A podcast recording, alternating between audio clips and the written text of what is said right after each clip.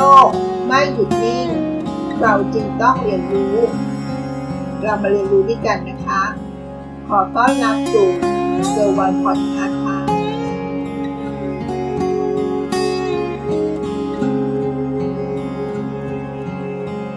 สวัสดีค่ะ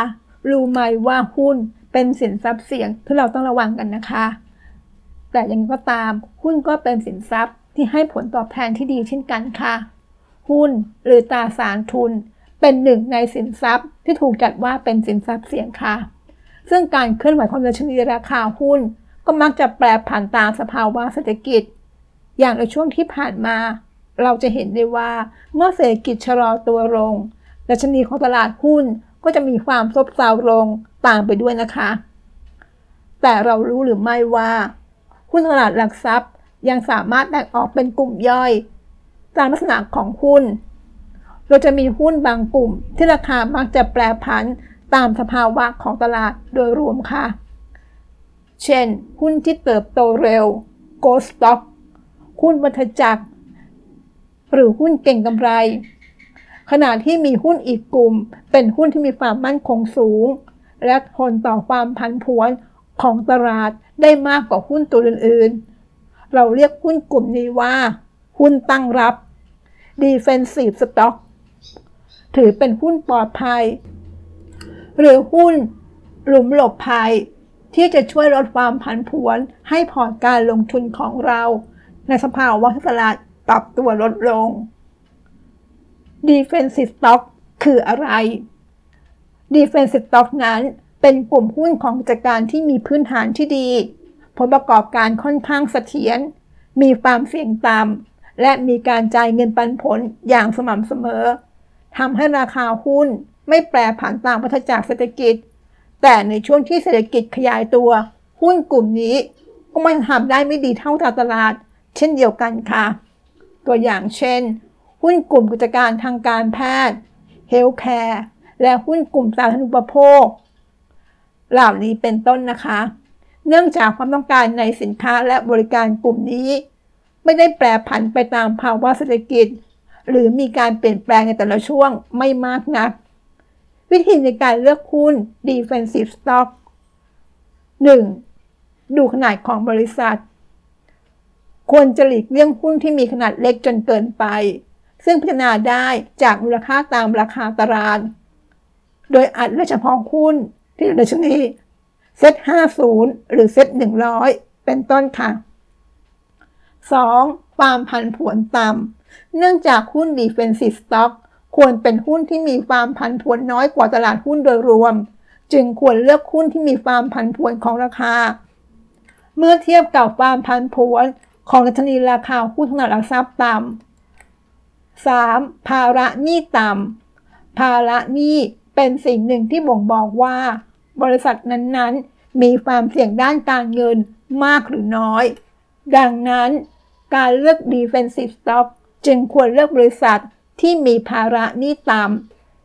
ำ โดยมีอัตราส่วน debt to equity หรือ DE ต่ำกว่า 1 4. กำไรสม่ำเสมอ การที่บริษัทสามารถทำกำไรได้อย่างสม่ำเสมอในทุกช่วง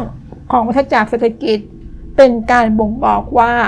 บริษัทมีการบริหารงานที่ดี และสามารถทำกำไร ได้ในทุกสภาวะเศรษฐกิจ เป็นการบ่งบอกว่า บริษัทมีการบริหารงานที่ดี และสามารถทำกำไรได้ในทุกสภาวะเศรษฐกิจ เราจึงควรเลือกหุ้นของบริษัทที่มีกำไรตลอด ระยะเวลาติดต่อกันไม่น้อยกว่า 10 ปี 5. จ่ายปันผลสม่ำเสมอ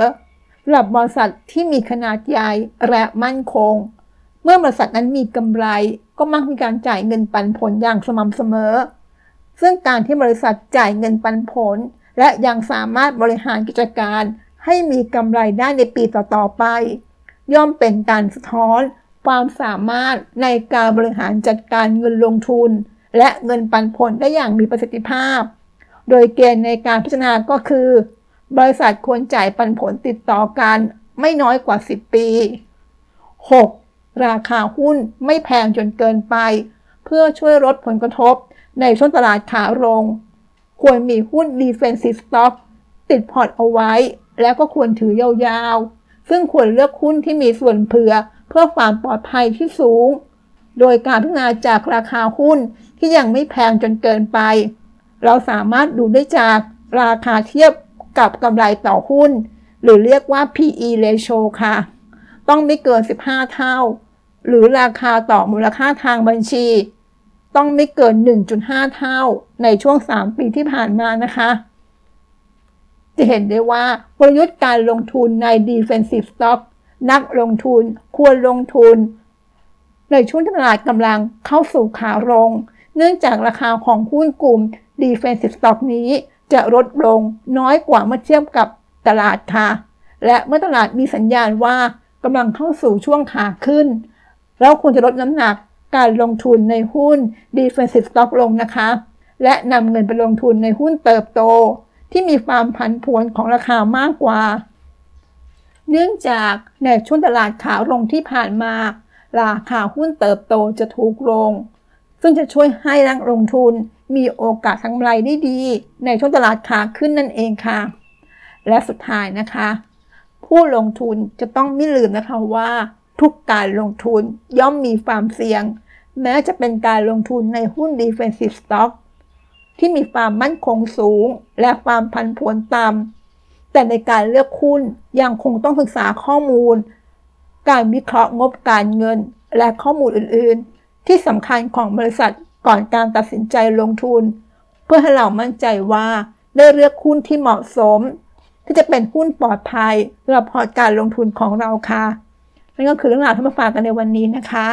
ขอบคุณที่รับฟังเกิร์วันพอดแคสต์สวัสดีค่ะ ติดตามเกิร์วันพอดแคสต์ได้ที่เฟซบุ๊ก